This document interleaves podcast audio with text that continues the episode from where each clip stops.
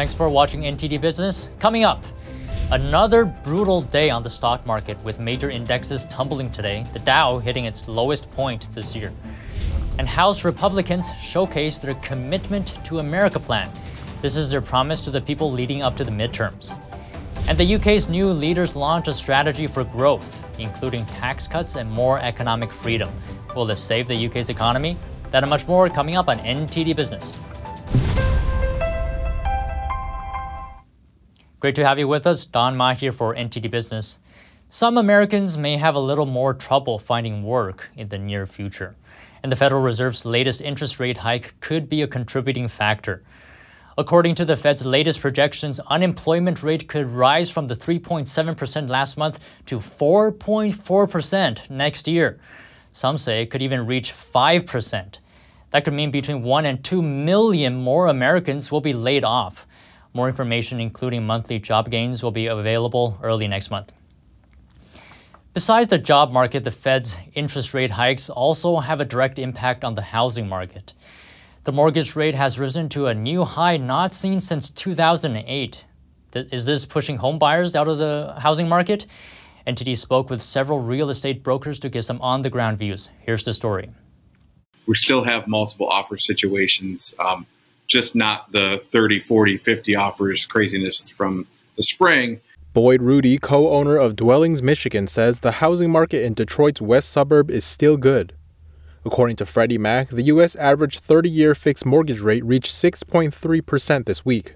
The last time we saw rates above 6% was October of 2008. According to brokers from several cities, the rates have slightly dampened the housing market, but not much.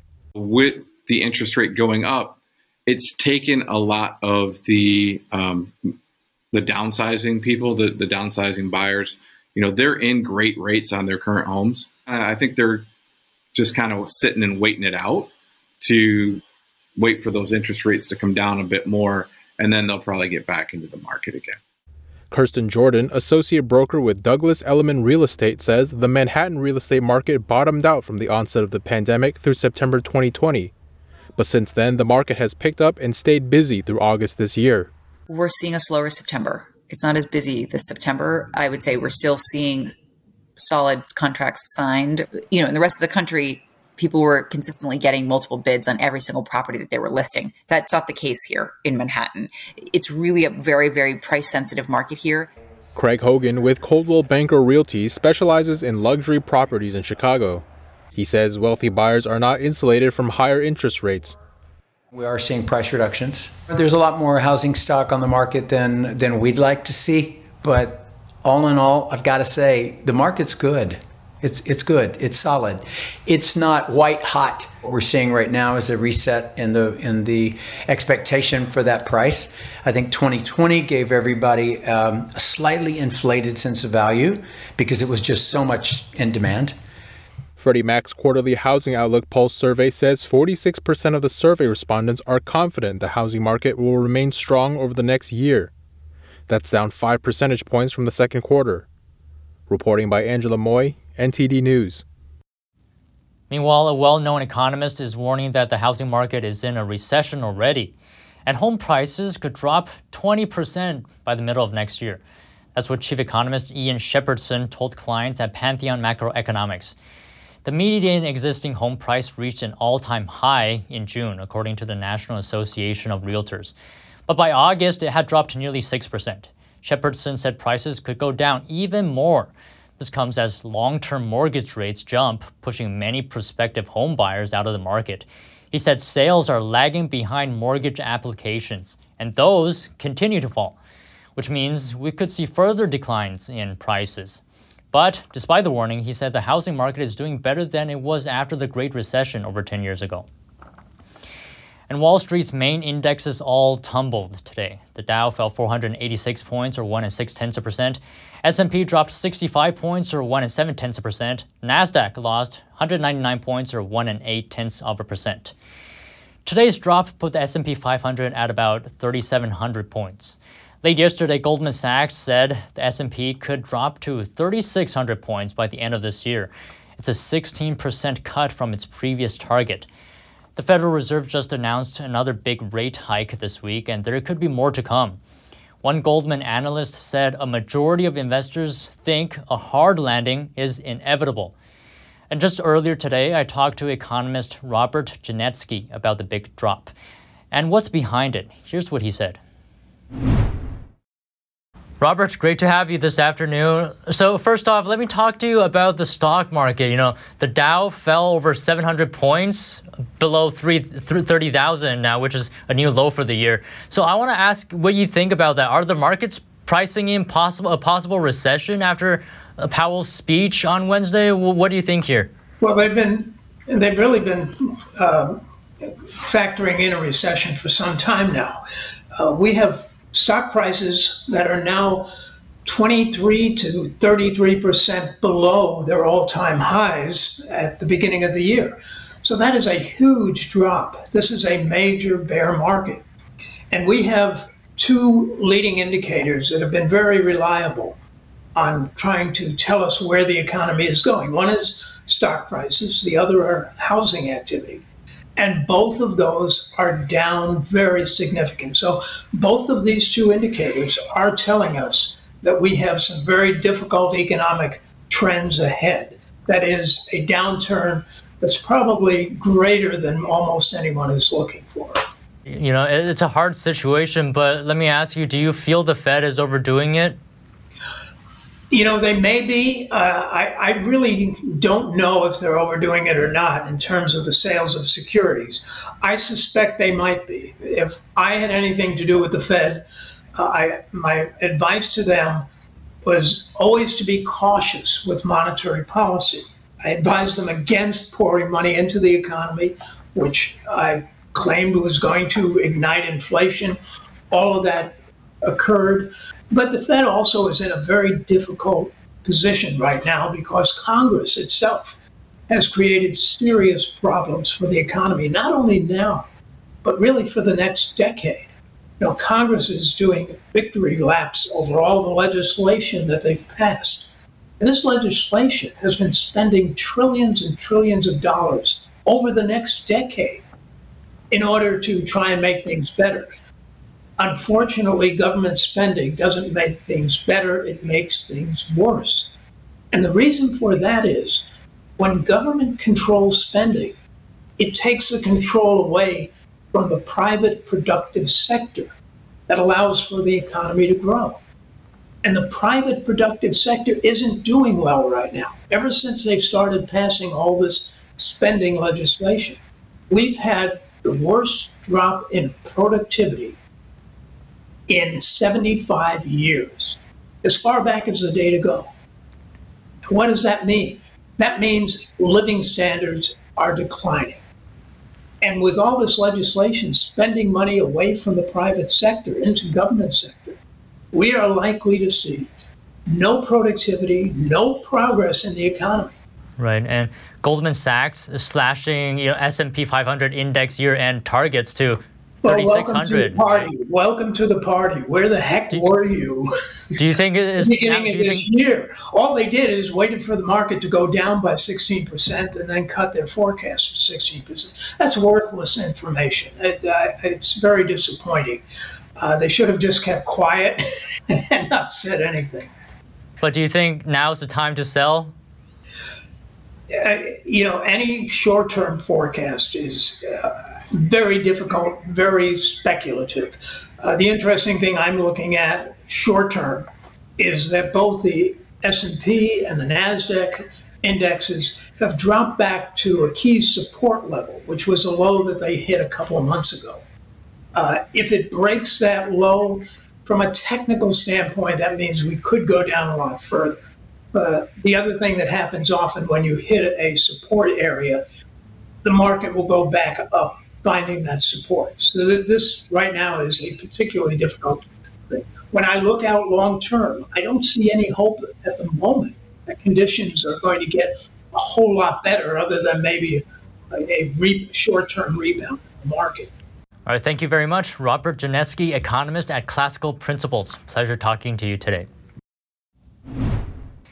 And House Republicans have revealed their vision for America as the November 8th midterm elections draw near.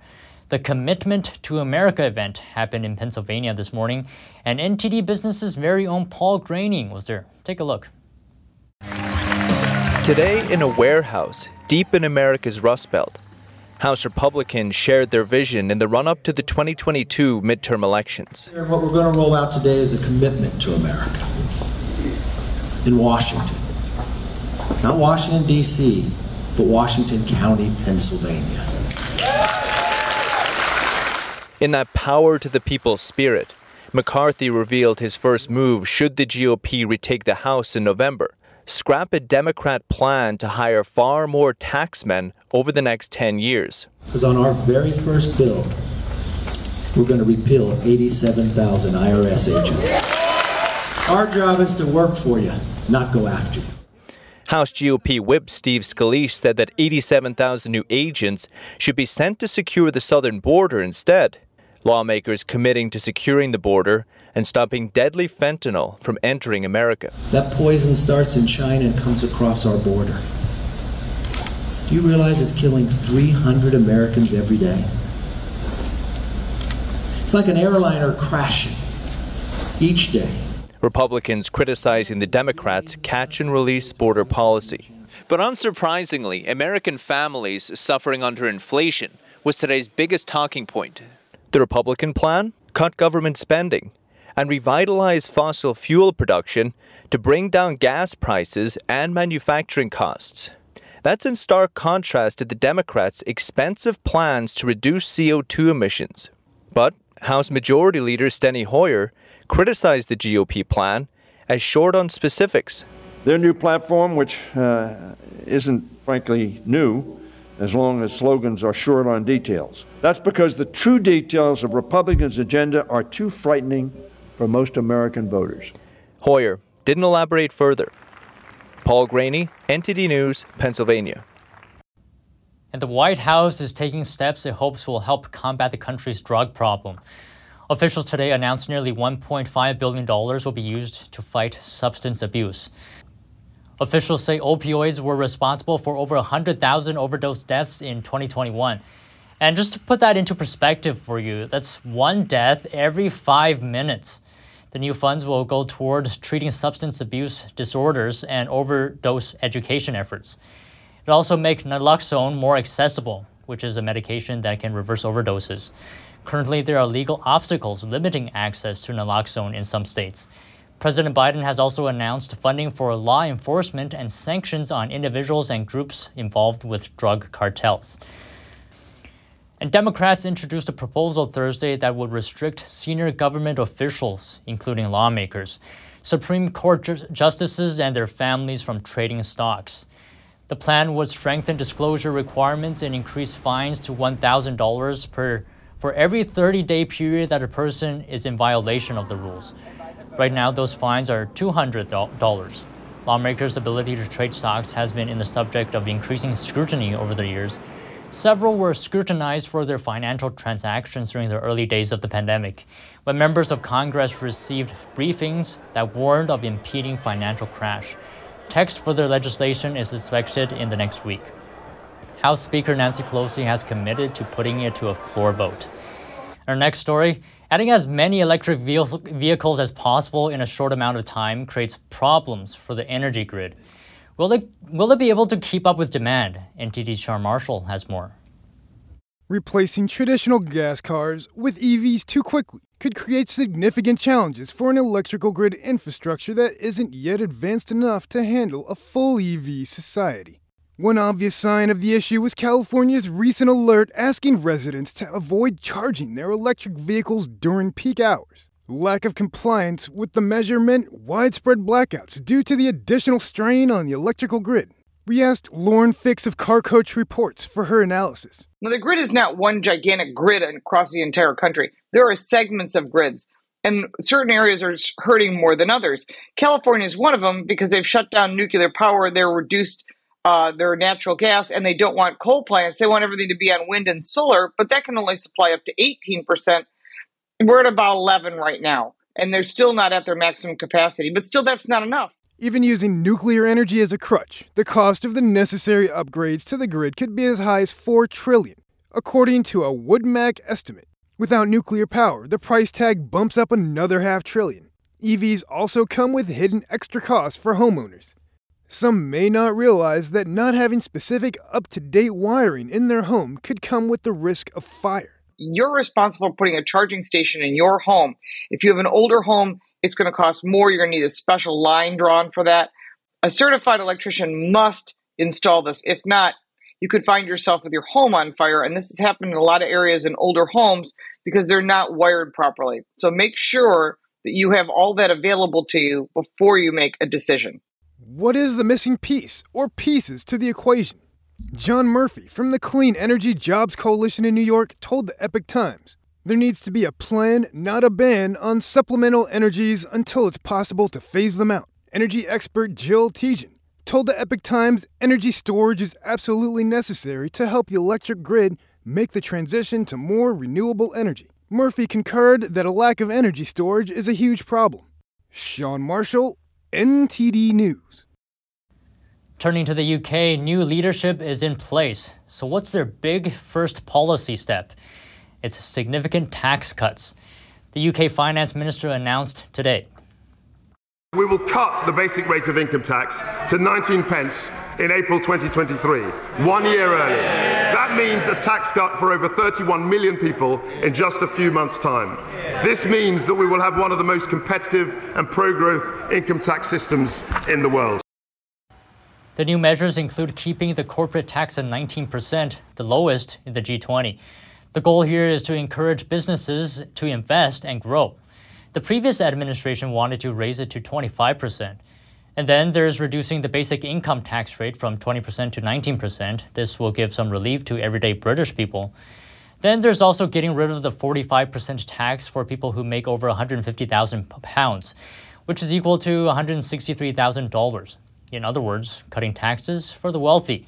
They're also giving large tax cuts to the home purchase tax. They want more home buying. And then there's also getting rid of a cap on bankers' bonuses. Here's the UK finance minister exp- explaining why they're doing this. A strong UK economy has always depended on a strong financial services sector. We need global banks to create jobs here, invest here, and pay taxes here in London. In London. Not in Paris, not in Frankfurt, and not in New York. All the bonus cap did was to push up the basic salaries of bankers or drive activity outside Europe. The strategy here is growth, growth, and more growth. When taxes are lower, more businesses crop up, more businesses can expand, and more consumers spend. So, is this a good idea? Torsten Bell doesn't think so. He's the head of the Resolution Foundation, whose mission is to improve lower income living standards. Bell has a background in economic policy and he focuses on financial inequality. He doesn't support the cuts, and one problem he sees is the borrowing. We're talking about a very big increase, over 400 billion pounds worth of borrowing, putting the public finances on an unsustainable setting. Well, if you want to do that, the price will be higher interest rates and also a lower value for sterling. There hasn't really been any talk on cutting spending, though. So, with less tax revenue, there will have to be more heavy borrowing to pay for all that spending. And it indeed will be very expensive, especially since interest rates are very high. In fact, the UK may need to raise taxes in the future to pay back the borrowed money, including interest.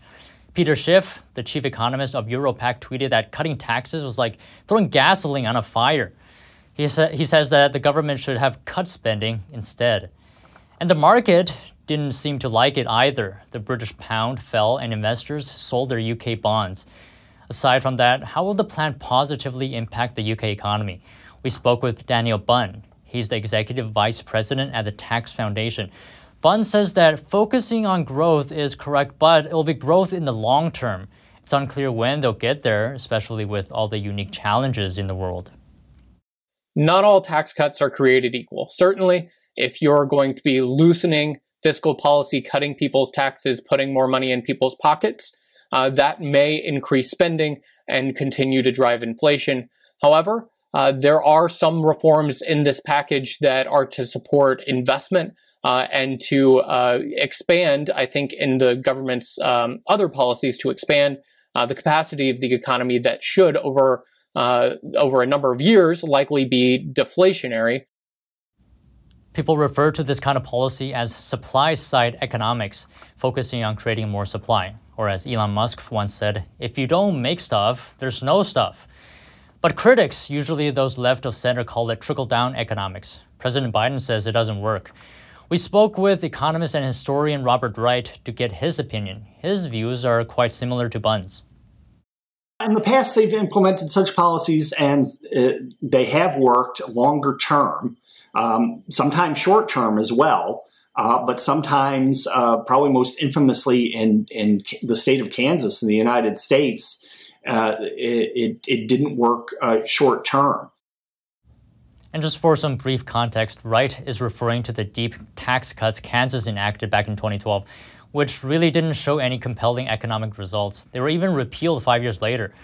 Wright says that the falling pound and investors ditching bonds are only temporary market movements. It doesn't in any way mean that the policies have failed. The two are likely to rebound as time goes on. And Wright says there's something else the new government has done that'll also strongly affect the economy. There's more in the the the, the proposed mini budget, uh, including lots of things that increase uh, economic freedom. And if there's one thing that we're sure about, countries with higher levels of economic freedom do better in the long term. And the measures that increase economic freedom include a network of investment zones Businesses in these zones will get to endure less regulation as well as liberalized planning rules and lower taxes. The government also wants to change regulations to make it easier to invest as well as build infrastructure. Wright says that over several decades of analysis, it's clear that countries with more economic freedom do better. Still to come, General Motors stops taking orders for the electric Hummer. It's so popular, they're fully booked and Yankees fans paying top dollar for outfield seats, hoping to catch a record breaking home run ball. That and more coming up on NTD Business.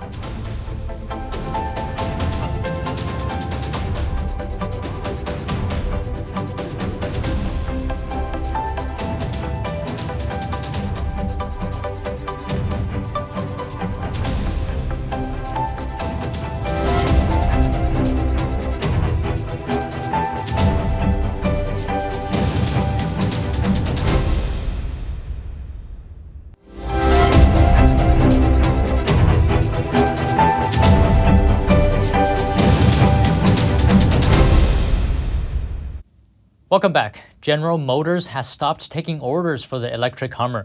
The company says res- reservations are fully booked. With about 45,000 each for the pickup and SUV versions, it's unclear how long it will take to deliver all these vehicles.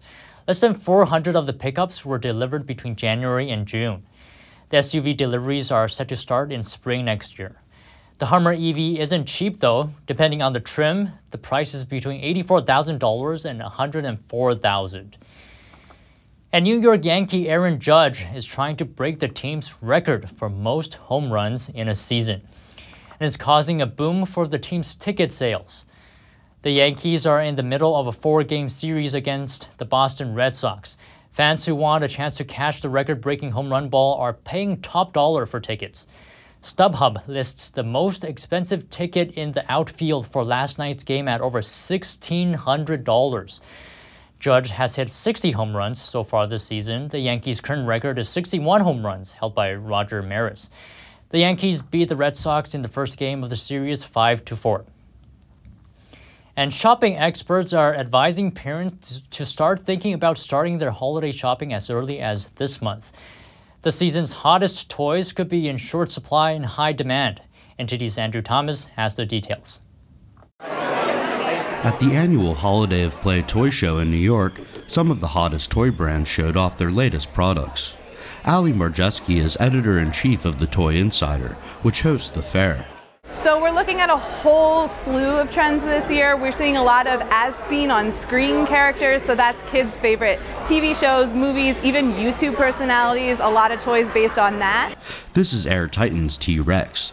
The inflatable dinosaur is about the size of an adult and can be driven around by remote control. But consumers who want to save should consider toys from 2021. Supply chain issues in 2021.